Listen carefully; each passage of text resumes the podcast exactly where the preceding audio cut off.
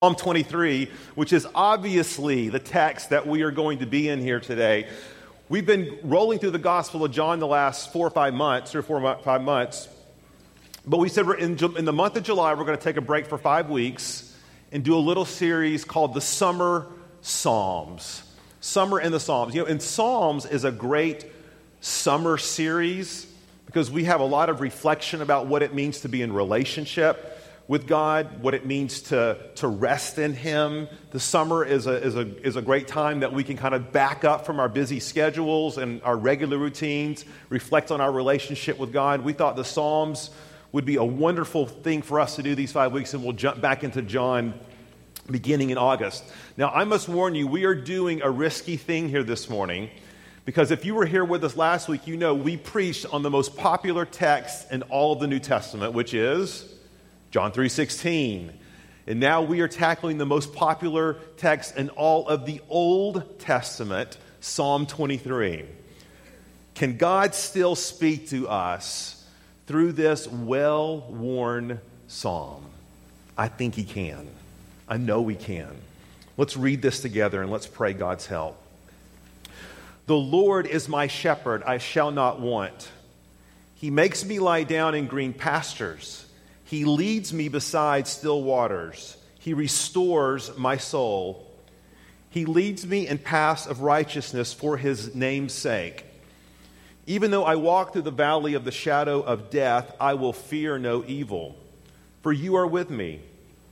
Your rod and your staff, they comfort me. You prepare a table before me in the presence of my enemies. You anoint my head with oil, my cup overflows. Surely goodness and mercy shall follow me all the days of my life, and I shall dwell in the house of the Lord forever. Let's pray. Lord Jesus, this is such a well worn psalm. It is so familiar. It is, um, in some ways, so commonplace. We see it on, on Bible memory note cards in our Bible studies. We we see it on figurines, we see it everywhere. And so our hearts can sometimes lose touch with just what I think is one of the most amazing passages of Scripture that you have given us. So, Lord, give us fresh eyes, give us fresh ears, give us open hearts. Help us to reset our souls this month of July as we journey through these uh, five strategic Psalms we've picked out, and we just really pray, Lord, that you would speak to us in a unique and powerful way this morning through your word. In Jesus' name we pray. Amen. You know, if you were to do a man on the street interview, and you were to go up to people and ask them to complete the following sentence, and you, and you were to say, What do you think of when you think of God? Okay? Or God is blank how do you think people would respond? You know, the secular might say something like, Well, I think God doesn't exist. Or God's really irrelevant. Or, or, or maybe even God is dead. I don't believe in God. Now, you might run across, we're in the Bible Belt, some spiritually minded folk, and you might get some good answers like God is above us, or God is everywhere, or, or everyone's favorite moniker, God is love. But what you would probably find is that few, if any, would describe God the way David does in this psalm. He calls God a shepherd. Now, there are many, many analogies, metaphors, and pictures in the Bible for God. We think about God as king and God as judge, God as prophet, God as, as priest, and on and on and on in the book of John that we've been studying. We see a number of those same kind of metaphors.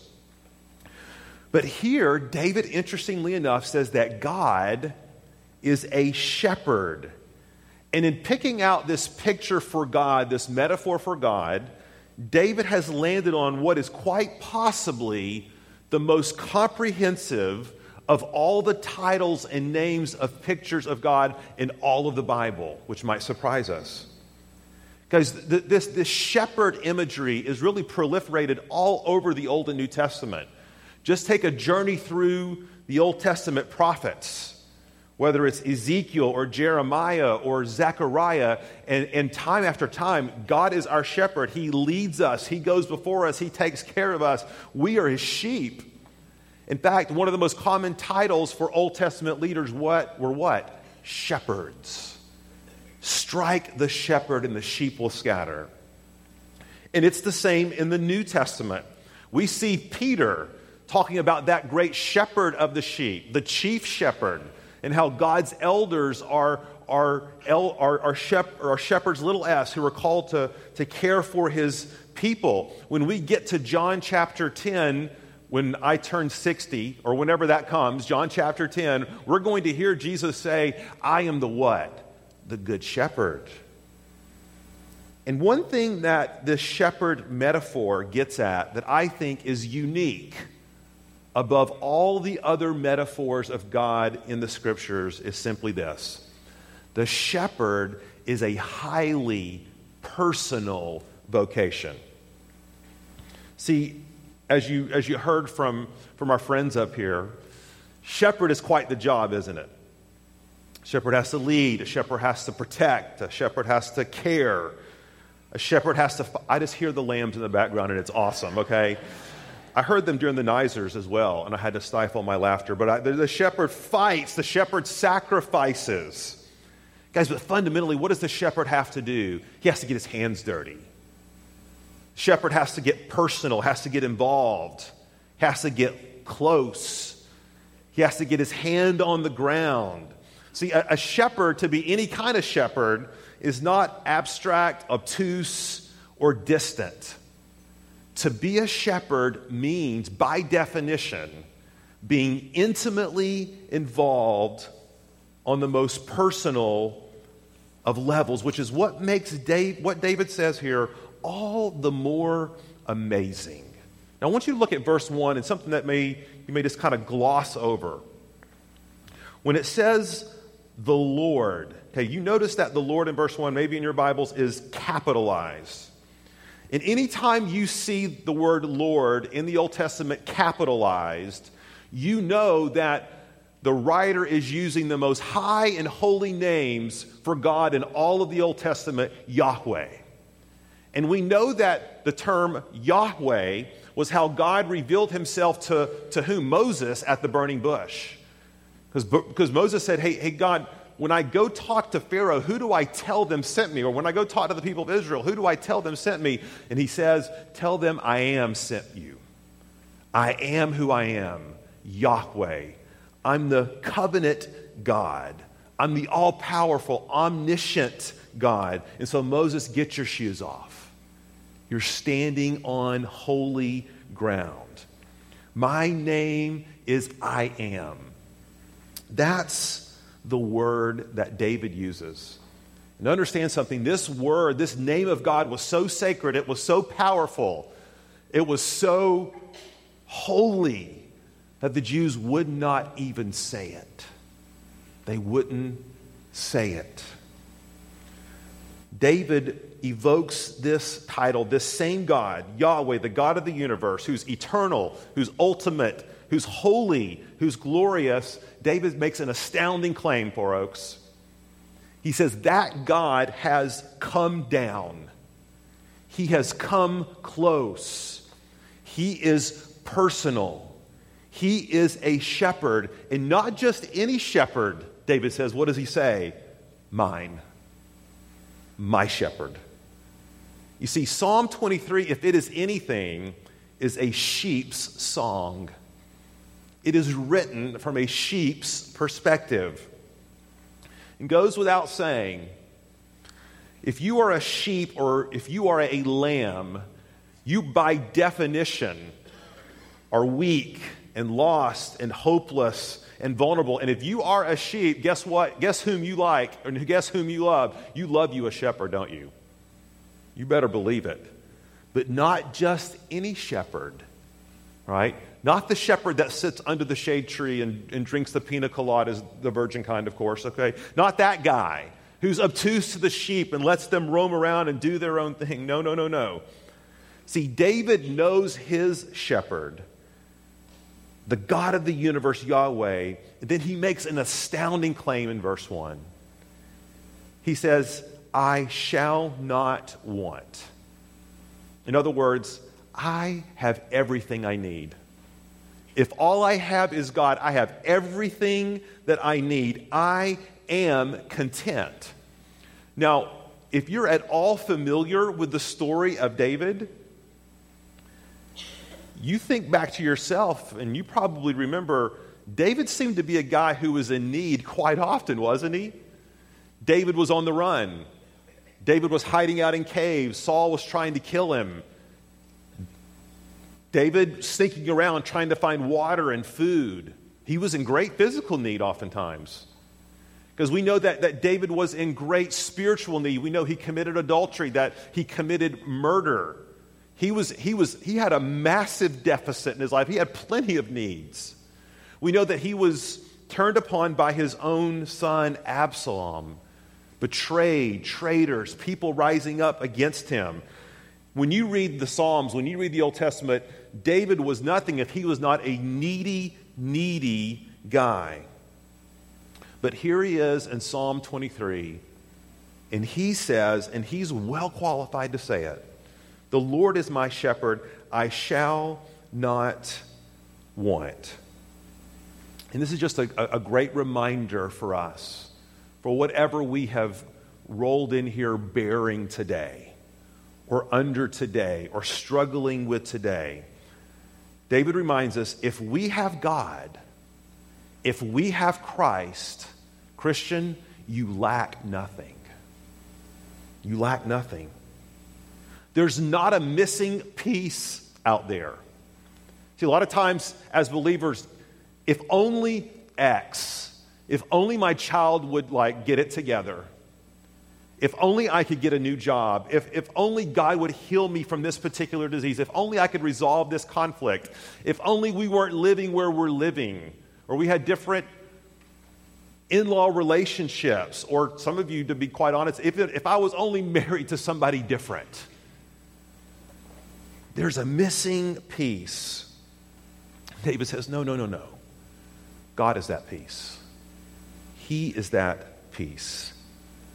But for that contentedness, and which is fundamentally David's stance in the midst of everything going on around him, David says, I am content. But in order for us to be content, we have to remember, we have to rehearse, we have to, to re- remind ourselves anew of the promises of God and what He does for us as our shepherd and we as His sheep, as His people. We could camp out a long time on Psalm 23, and there's many, many, many things that we could say. But I want to highlight quickly three such promises that we can find in this text, which I hope will encourage your heart, will remind you this morning if you have anything beyond Christ, it is a blessing and grace of God. But ultimately, at the end of the day, the day till you go to be with the Lord on your deathbed, He is all we need. Three, three things, three promises. Number one, the shepherd leads. The shepherd leads, verses 2 and 3. When was the last time? Do you know those feelings that you get? And Lewis, C.S. Lewis always talked about how this was sort of a, a glimpse of eternity. That you were utterly, completely satisfied. Do you know what I mean by that? Like, like independent of anything else going on in your life, your soul was totally at rest. You were totally at peace. There was quiet, there was no worries, there was not a care in the world. Marriage is great, and children are great, or the job is great. When you kind of said to yourself, it doesn't get any better than this. Okay, let's be honest, those times are few and far between, aren't they? Maybe you captured on a honeymoon. Okay? Parents, you're a long way from there right now, long way. Okay? Maybe you're at the Magic Kingdom. And you get that little feeling like, ooh, this is, this, is, this is as good as it gets, or this is pretty good. Or a family meal, or, or let's be honest, man, after a game, FSU game, it's like, whoa, this, this is it. I, my soul is right just for right now. But let's be honest, those times are pretty rare, aren't they? Because there's life, there's hustle and bustle and craziness and stress and anxiety and pain. And in this way, we are all like sheep. Because as, as if you study sheep, you know there's always something bugging a sheep. Do you know that? Okay? Even those sheep could not just be stand to be content and to be petted. What did they do? Okay, just like that. Okay? Sheep have to deal with flies and disease and other animals. Jackrabbits can freak out a pack of sheep like nobody's business, okay? Easily spooked predators. But you know, one of the things that can, and, and, and Ferg mentioned this just a second ago, one of the worst things that can happen to you if you are a sheep is that you are what is called cast. Okay, and if you're a cast sheep, what it basically means is that you're going around doing your sheep business, doing your thing, okay? And you sort of plop down and kind of take a rest, but you kind of plop down in a crevice. And what happens is the sheep struggles to, to get up. The weight of gravity Okay, the, the, sheep is not a sleek animal. Did you notice this? Okay, the sheep is quite heavy, has a low center of gravity. And as the sheep struggles to get up, it will pop over onto its back, and its le- all fours will be in the air, kind of like a cockroach, right? And they're kind of backing around, and, and their legs are pointing up. And this is at the moment when sheep are quite possibly at their most vulnerable. Because oftentimes sheep do this when they've wandered off, or they're in the middle of the woods or they've fallen behind. And they're vulnerable to all sorts of things animals, prey, predator, heat. They're, this can be bad for them in their digestive system. I can't explain it all because I don't understand it all, but their digestive systems, when they're like this, do really crazy things and they can die pretty quickly. And it's of paramount importance for the shepherd to find them. So what? he can set them back aright. Now look at verse 3. This phrase, he restores my soul, I think this is what David is talking about. See, that can be translated from the Hebrew, he restores my life. See, and, and, scholars think probably what David is describing here, he's describing the process of getting a cast sheep back on its feet. See, the shepherd has to seek after, find, turn, flip them over, put them back, and direct them on the right path back to the flock. And when it says in verse 2 that he makes them lie down in green pastures and leads them beside still waters, I think what David is giving us is a picture of total peace. The soul is at total rest because sheep will not lie down unless they feel totally safe. Now, understand something. There doesn't mean that there's not dangers all around. It doesn't mean that there is not still threat of predator and still threat of, of stresses and diseases and hunger. They are. Yet, because the sheep knows the shepherd, now listen to this. Because that sheep knows the shepherd, the sheep entrusts itself to the shepherd and his leadership because that sheep knows this man will do what is right for me. This man will do what is best. I will be led by him. He has not abandoned me. I can trust him. Let me ask you a question, Four Oaks. Where are you cast this morning or this season? Where do you feel like you're sort of like that sheep on its back, four legs in the air, flailing around, powerless, despairing? You've wandered off, you fell down a hole, you feel like you're miles away, and you are wondering, Pastor Paul, is, is God still with me? Has he abandoned me? Is he, in fact, still leading me? Because I met with someone recently who has been cast for a long time. Maybe some of you can relate with this. And as we talked, she began to unpack a number of very tragic, tragic mistakes that she had made along the way. And she would talk about her, her, her marriage, or shall I say, marriages, and her parenting, and her kids, and, and, and the fact that in, in a lot of ways she had been a really, really lost sheep for a long time. And as we sat there, it just sort of dawned on me you know, there's no human reason why this woman's soul should not have been devoured by now. She has been cast for so long. Yet, here we are today, and I, and I told her this God's leading is unmistakable. That, that God has never abandoned her. That God, in fact, has set her feet aright. It doesn't mean there's not consequences and, and choices. That's, that's not what I mean. What I mean is that God, the shepherd, has continued to pursue her. God, the shepherd, even when this lady did not desire his leadership, he desired for her to be his sheep, and, she, and he pursued. And God had begun to bring church family and friends and grace upon grace into her life. And she could say with David, The Lord is my shepherd. I have everything I need. He continues to lead me. If you're cast this morning like her, and you're a child of God, you've trusted in Jesus Christ for your salvation, God is still leading you. So look to Him. Second thing the, sh- the shepherd does, the shepherd protects. Look at verse 4.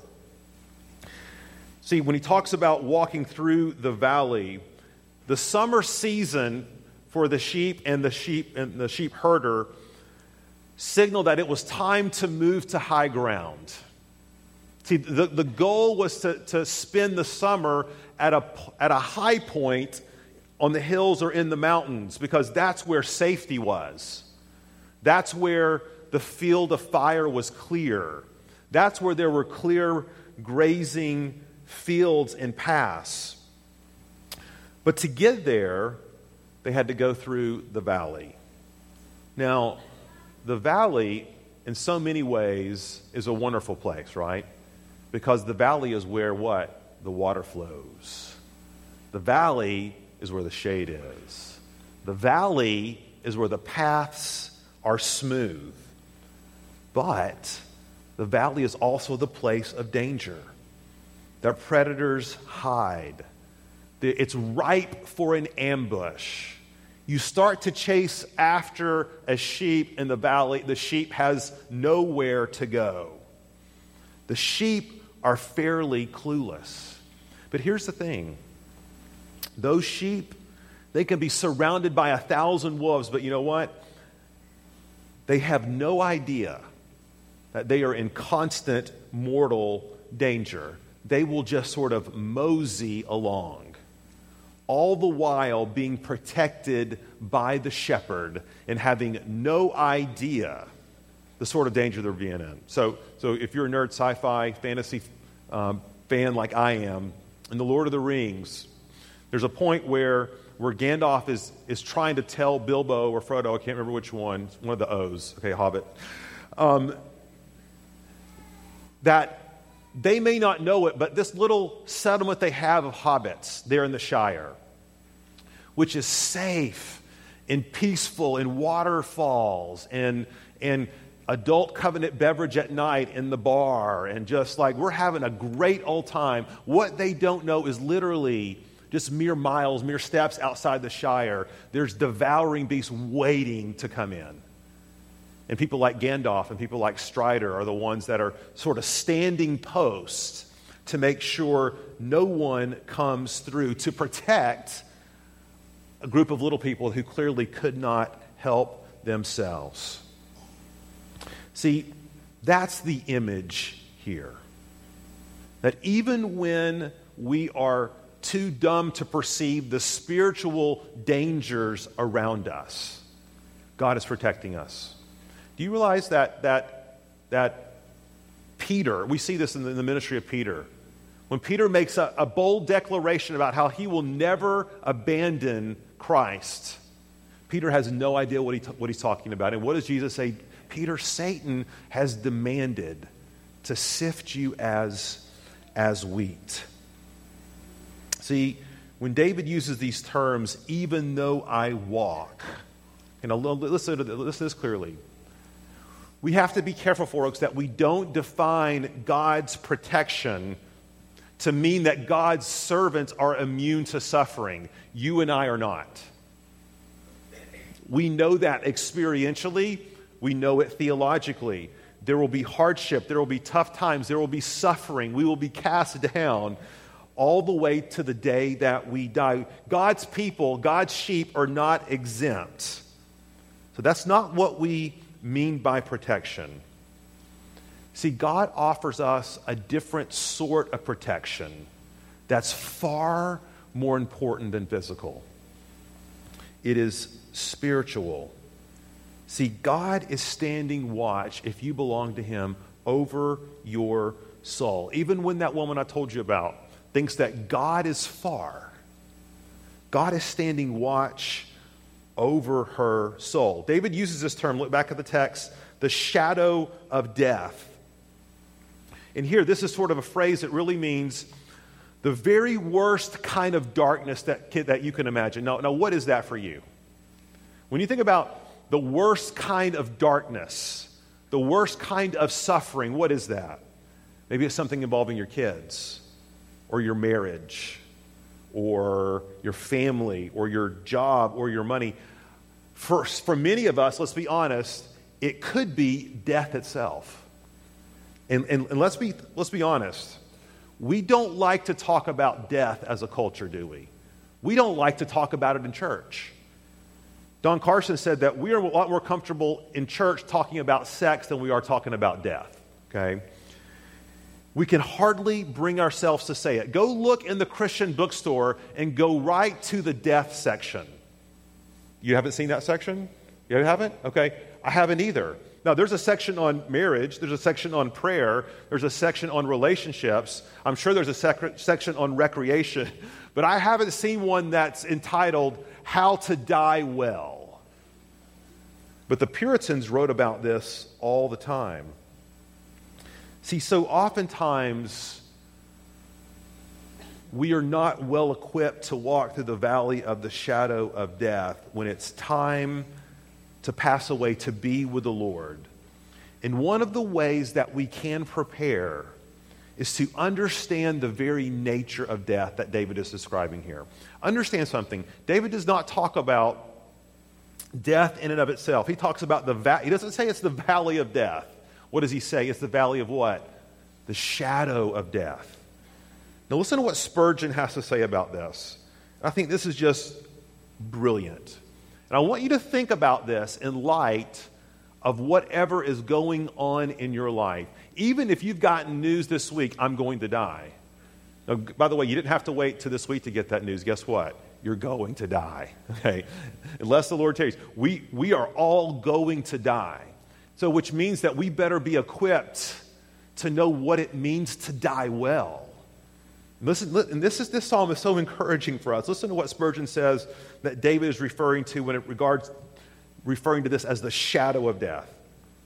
Let's get the quote up here. It says, Death in its substance has been removed, only the shadow remains. Death stands by the side of the highway in which we have to travel, and the light of heaven shining upon him, meaning death, throws a shadow across our path. I've lost my place. I think we moved. Uh, there we go. Lost our path. Let us rejoice in that there is a light beyond. Nobody is afraid of a shadow. For a shadow cannot stop a man's pathway even for a moment. The shadow of a dog cannot bite. The shadow of a sword cannot kill. The shadow of death cannot destroy us. Let us not, therefore, be afraid. Because why is it important for us to know how to prepare spiritually for death. Because, even, because the times we do talk about death, let's be honest, we idealize it, we romanticize it, We, we, we picture this person lying in peace on their deathbed, surrounded by family and friends, and of course, they've completed their ridiculous bucket list, right? Please don't say that around me, okay? Don't say that. You have everything you need, but everyone's gathered around. There's no pain. You know, and I, I think back to when, when my mom passed away about a year and a half ago. Our, our family was able to do a lot of those things. We were able to come around her, we were to be there in her last days. But yet, there was one thing that we could not do for her. We could not go with her. We could not pass over the river. Only God can do that. Only God could protect her to the end. And Four Oaks family, He's protecting you in the most important way all the way to see him. He's protecting your soul. Last thing, and then we're done. The shepherd cares. We'll go through this quickly. David talks here about preparing a table and oil. Some people think that he's switching metaphors, that he's no longer talking about shepherd and sheep, he's talking about priests. I don't think so. Don Carson mentions the fact that he's most likely talking about the preparation process that when, when the shepherd would bring the sheep up to the mountainside, before they would feed, the shepherd would go have to prepare the land for grazing, have to go pick out the poisonous plants. He would have to, he would have to make sure there was nothing there on the mountain that could harm the sheep. Then he would also take this thing, this oil, which, which Carson thinks kind of refers to what he calls sheep dip. And you got to be really careful how you say that, right? Okay? Which is basically oil that you would use to sort of cover the sheep head to toe.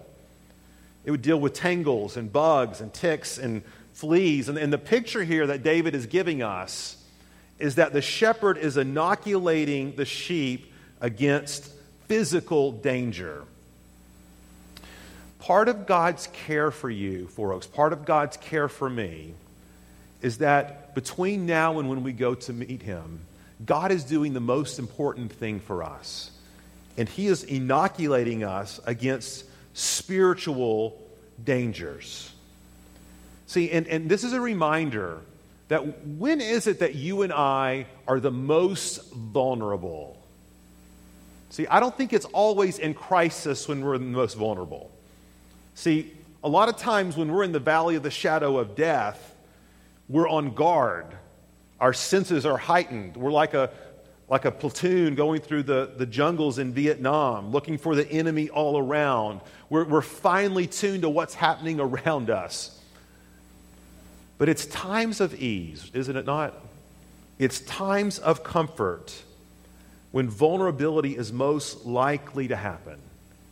We're just grazing, we're just going about our business, we are living, we're, we're lackadaisical, mundane, not on our guard. And guys, by the way, this is a parable for summer months, isn't it not?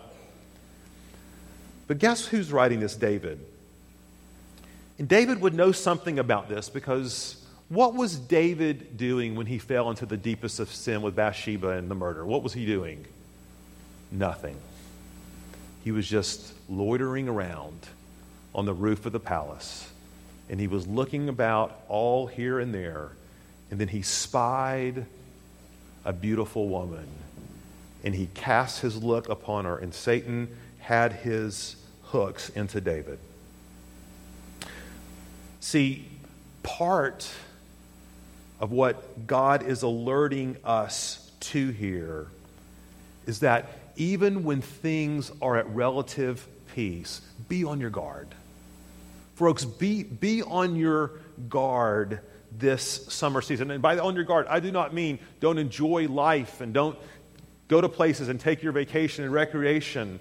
But remember, remember, who is prowling around like a roaring lion? Satan. And he wants to eat your lunch. He wants to devour your soul. And part of what God does to us, let me just say this if you're struggling with a besetting sin this season, if there's something that's just like got your soul stirred up, here's what I want you to see that that is part of God's grace to you. That is part of God stirring you up, spurring you on to love and good deeds. It's part of God's pursuit of you. See, last verse, surely goodness and mercy shall follow me all the days of my life. This is not follow like I have a little kid brother and he's following me everywhere I go and I don't like him. Okay, that's not what the idea is. He's tagging along. No, no, no. What David means is that God's goodness, that God's mercy is pursuing us, it is following us, it is, it is hot on our heels, filling us with the aroma of Christ. And so, guys, being a sheep is hard but it's part of God's grace to show that apart from Him, you can do nothing. Concluding, concluding, concluding thought, we're done. Because when we get to John 10, Jesus makes it clear that He is the good shepherd, that He lays His life down for the sheep. But I want you to think about something. When the, when the shepherd rescues the sheep from danger, what happens then to the sheep? What happens? Is the sheep any less dependent upon the shepherd then than he was before? No. A sheep has to be constantly cared for. A sheep has to be constantly looked after. And what David reminds us is that Jesus, who laid his life down for us, continues to care for us moment by moment, minute by minute, hour by hour, pursuing us, chasing us with his goodness and mercy. And the way that he did it, and this is the most amazing thing of all, Jesus, as our chief shepherd, became the chief sheep for us. He laid down his life. He died he sacrificed. He became an atonement for sin. The, the, the, the carer became the slaughtered so that you and I could have a personal relationship with the chief shepherd of the universe. Do you know this shepherd? Do you know this shepherd? Are you one of his sheep? Guys, that opportunity is always open to us. John says, My sheep hear my voice, if we can talk to any of you about what it means to entrust your life to this shepherd, we'd love to talk to you after the service and pray for you.